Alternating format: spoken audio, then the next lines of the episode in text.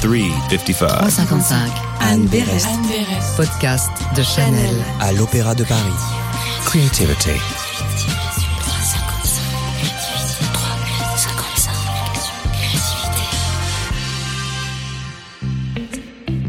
Welcome to 355 Chanel's podcast at the Paris Opera. I am Anne Berest and I am a French writer. I am now at the Opéra Garnier, which is humming with the launch of this new season. Chanel and dance go a long way.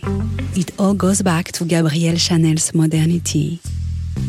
Dance inspired her new notions of enhancing both body and movement and her idea of freedom.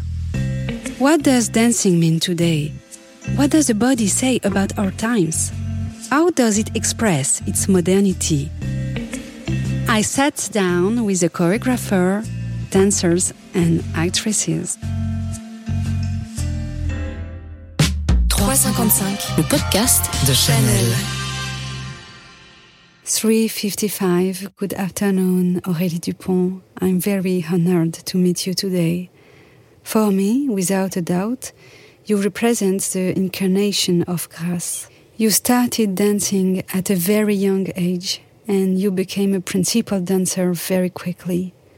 You still dance, and today you are in charge of an historical institution, l'Opéra Garnier. What does it mean for you? The first time I came to the Paris Opera, how old was I? I was nine years old. I took a classical ballet class with a former étoile, Liane Daydé, who at the end of the class told my mom and I, Your daughter's talented. I have to introduce her to the Opéra de Paris. And at that time, I had no idea what it was. I thought it was a museum. So the first time I came, my mom and I took two tickets. I can't remember the piece because the first time was, well, I was young, and I remember that I was extremely disappointed because I saw adults and I was expecting to see children. I finally understood after someone explained how things worked. And then, how many years have you been here? Oh, many. I came here at nine and a half, ten years old. Spent 35 years in this beautiful theatre. And what does it represent today to be the Paris Opera dance director? Did you expect this to happen? Not at all. I've never considered taking this job. Probably because they offered me this opportunity six months after I left as Étoile. So I never had the time to take a step back to really think about what I'd like to do after.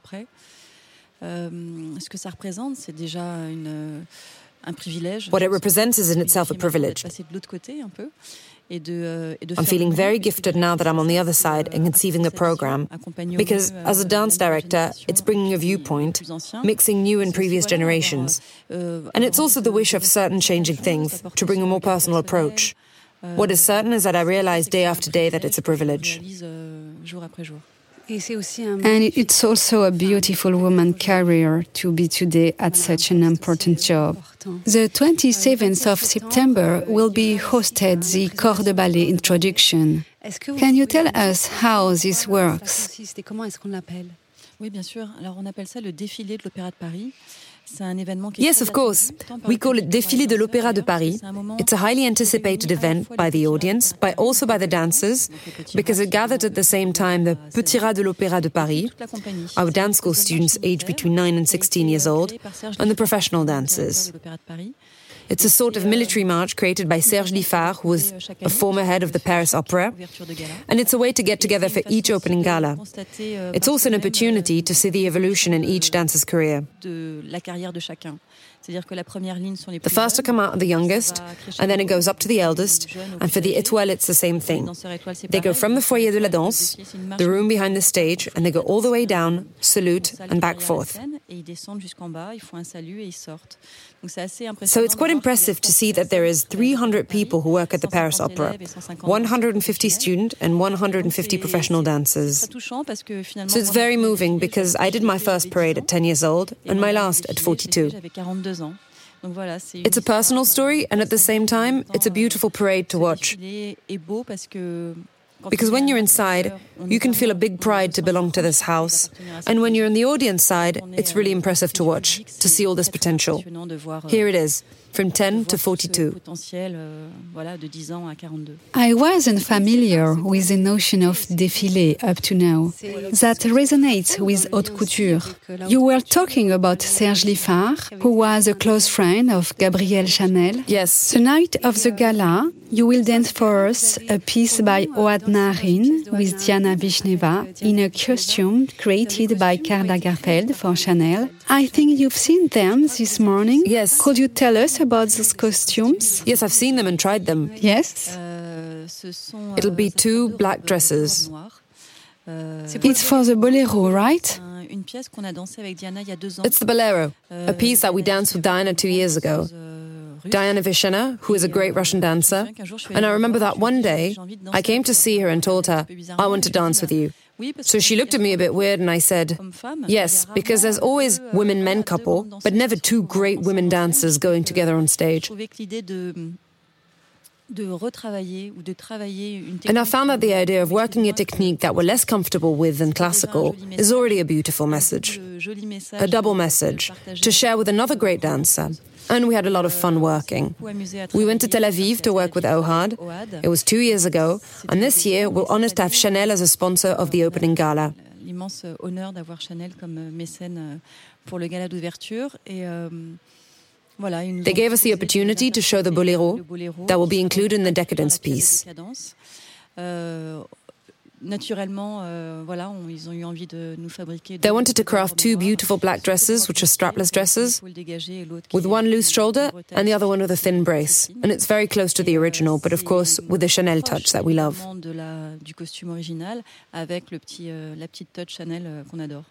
What does it represent? and what is the relationship with your costume when you are on stage? Pour moi, un costume, c'est vraiment le, la touche finale For me, a costume is really the final touch.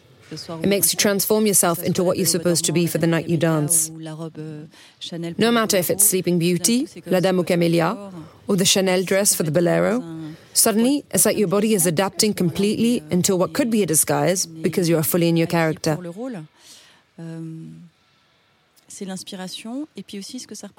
It's the inspiration and also what it represents when I wear the costume. It's really the final touch, and it seems to me that my body is immediately adapting itself to time, to matter.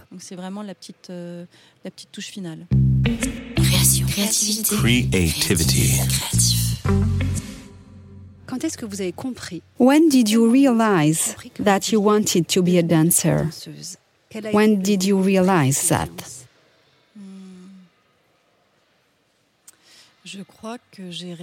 I think I realized I wanted to be a dancer immediately when I joined the Paris Opera dance class. And I immediately wanted to be an étoile.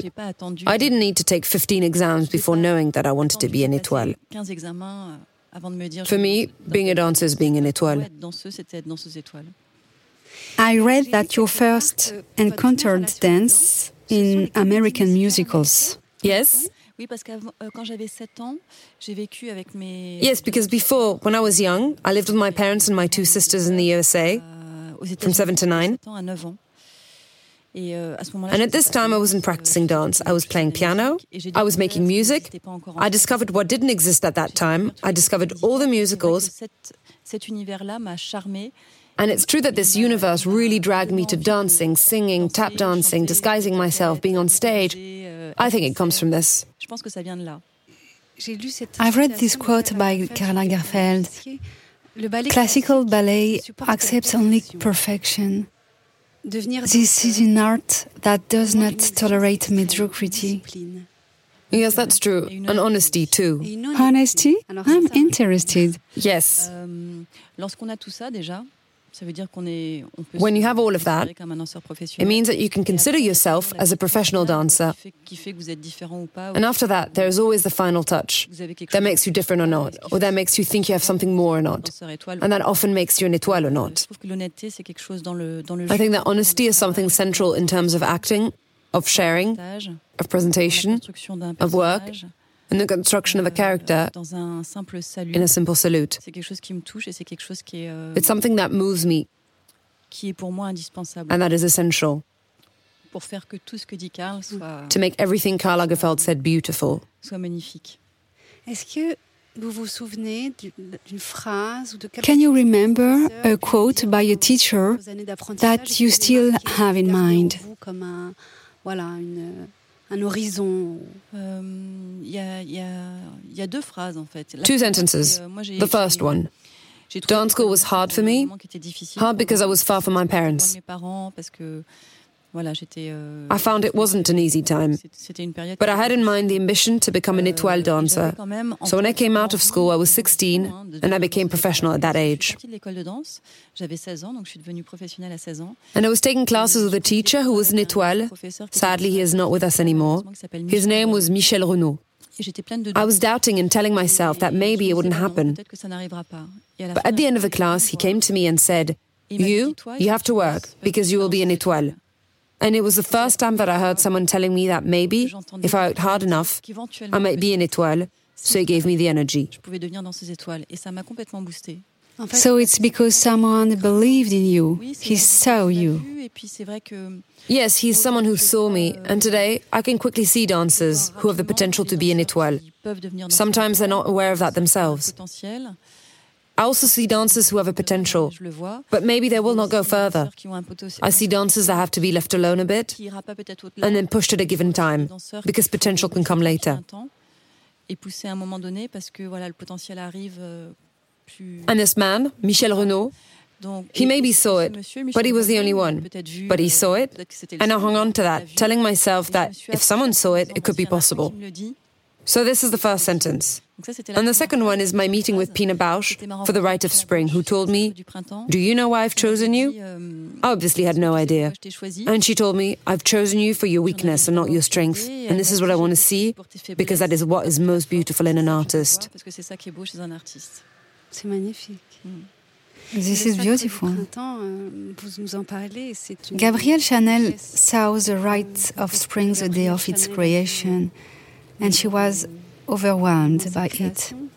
elle en a été euh, extrêmement euh, bouleversée. Euh, it changed her relationship to euh, creation. Euh, à la création et est-ce que vous qui You danced to it. Could you tell us why is it so unique? Bah D'abord, c'est la musique de Stravinsky, évidemment. First of all, Stravinsky's music. It carries you when you listen to it. Euh, I think Pina's version, because I don't know how many versions of The Rite of Spring exist.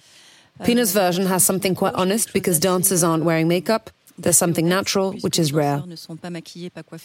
I think there is a special relationship to the ground, to the floor, which is very primitive, so very raw. With extremely simple clothes, a simple chiffon dress with mini braces.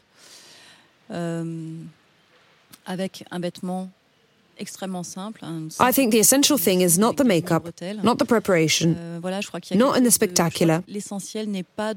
The essence of her work is in what every individuality releases, in its way of moving, of breathing, of seeing, in the way to go to the end of movement, and in accepting to show a tiredness and to find a way to make this tiredness turn into something beautiful.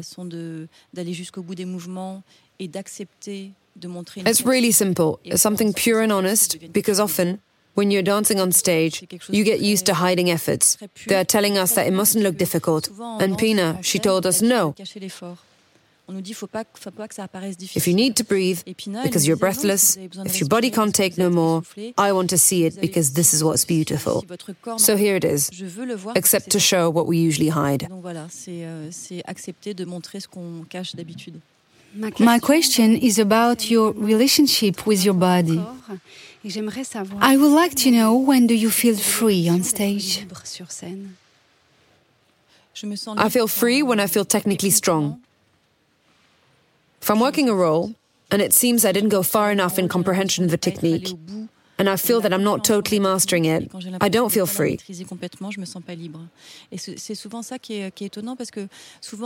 And it's often when it's surprising, because in dancing we often say you have to work a lot. La liberté, on l'a que si la technique, on... la technique est là. Si it hurts, but you have the freedom only when you have the technique. If you have to work a lot, no matter the art, for violin, for singers, for writers, painters, or creators, if you don't have the technique, euh, if we don't master it in every way, there is no freedom. So why do we work in dance? It's to be free. And to be free, you have to work until the technique is nearly dictated by your body. Because otherwise your focus is into the steps and on the stage. Avec le corps et que ça soit pas quelque chose de mâché ou de prononcé. We mustn't have focused, we have to be artistically free. Et en scène, on doit pas avoir de So the body is dancing and the soul takes us. Que justement le corps danse et que l'âme euh, nous emmène. Vous avez dansé avec euh, Pina Bausch. Euh, you danced with Pina Bausch. You invited us to see Ohad Naharin. Could you help us understand why suddenly a movement becomes modern? Devient moderne? Parce qu'il est épuré, peut-être Maybe because it's stripped down, because it's simple. Sometimes in classical ballet, there's a lot of pantomime. It means that we explain the story with our hands, with our body. Euh, and to me, when I was dancing ballet like Giselle and all that, I found it unbearable, all these pantomimes. Euh, I found it completely rusty. Not even vintage, because vintage can be nice. I found it was so old, and I tried to get rid of things like that. So there was something more modern in the comprehension, as much as on my side as the audience side. And it went well. Maybe modernity is a movement that everybody can do, dancer or not. Yes, it made me think of this quote from Gabrielle Chanel Always remove, always take away, never add anything. Nothing is more beautiful than the freedom of the body. Yes, that's it. And often when I work with dancers at the opera, especially like Etoile, I streamline everything a lot. Because often it's a bit like teenagers who want to look like a woman, who dress themselves too much and use too much makeup. And you want to tell them you're beautiful just like that, and they understand that after. Absolutely. And I think that for art it's the same. Well, it depends. When you see the Garnier opera, it's obviously not that streamlined and it's nice like that. But if you're a living modern artist, I think it all needs to be pared down for a sense of purity and honesty, without costume, makeup, nothing.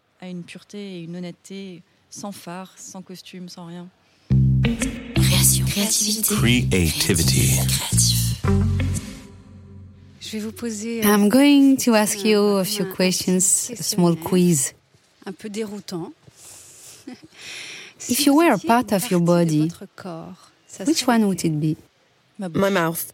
Euh, I have to tell our listeners that you have below your mouth a wonderful beauty mark, which is one of your distinctive signs. A mouche in French, we say. But a mouth is nice because you can speak, you can shut up, you can kiss, and you can be kissed. If you were another body than yours, I would probably be a man. Interesting. Just for the experience. To see what it is? Yeah, just to see, not for too long, just for a day. Is there a movement or a gesture that is your trademark? I don't know. I have friends that always tell me that I touch my neck. So that would be it, I guess. I don't realize. If you had to choose a ballet character, a ballet character? Marguerite Gautier in La Dame aux Camélias. Est-ce qu'il y a quelqu'un is there someone, living or not, even in your imagination, that you would dream to see dance? Vous rêveriez de voir danser. Euh, Bah Louis XIV. Louis XIV. I would love to see him dance and see how good he was at it. My last question is for our listeners because among them, some people would like to dance or have children dreaming of becoming dancers. What advice can you give them? Après, il y a lancer, lancer. Moi, je trouve que les gens, tout le monde danse. There's dancing and dancing. For me, everybody can dance. Everybody knows how to dance. In every country, in Spain, there's flamenco. In Argentina, there is tango. Que if you want to make a living out of it, you obviously have to go to the excellent teachers who dance themselves and had a career because it changes everything. Then, for people who want to dance as a hobby, I think the secret is music. You have to listen to music. I have two boys and we listen to music all day. All day? Oh, all the time, all the time. They listen to their own tracks, which are terrible. I try to make them listen to nicer stuff, but I listen to their terrible music also, and they dance, and they have a freedom in their musical choice, so they have a freedom in their body because they love the music they're listening to. And I believe the secret is also listening to music, because knowing how to dance is dancing with rhythms and with beats. There are a lot of people who don't have rhythm, and I often see people who don't listen to music. Listening to music, having the rhythm, letting it get under your skin, and then dancing way better.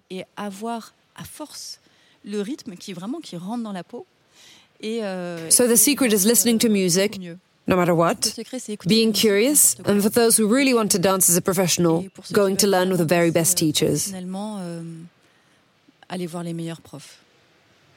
thank you for the advice. Thank you. And thank you, Aurélie Dupont. And now back to rehearsals, Aurélie. Thank you very much. 355. 355. 355.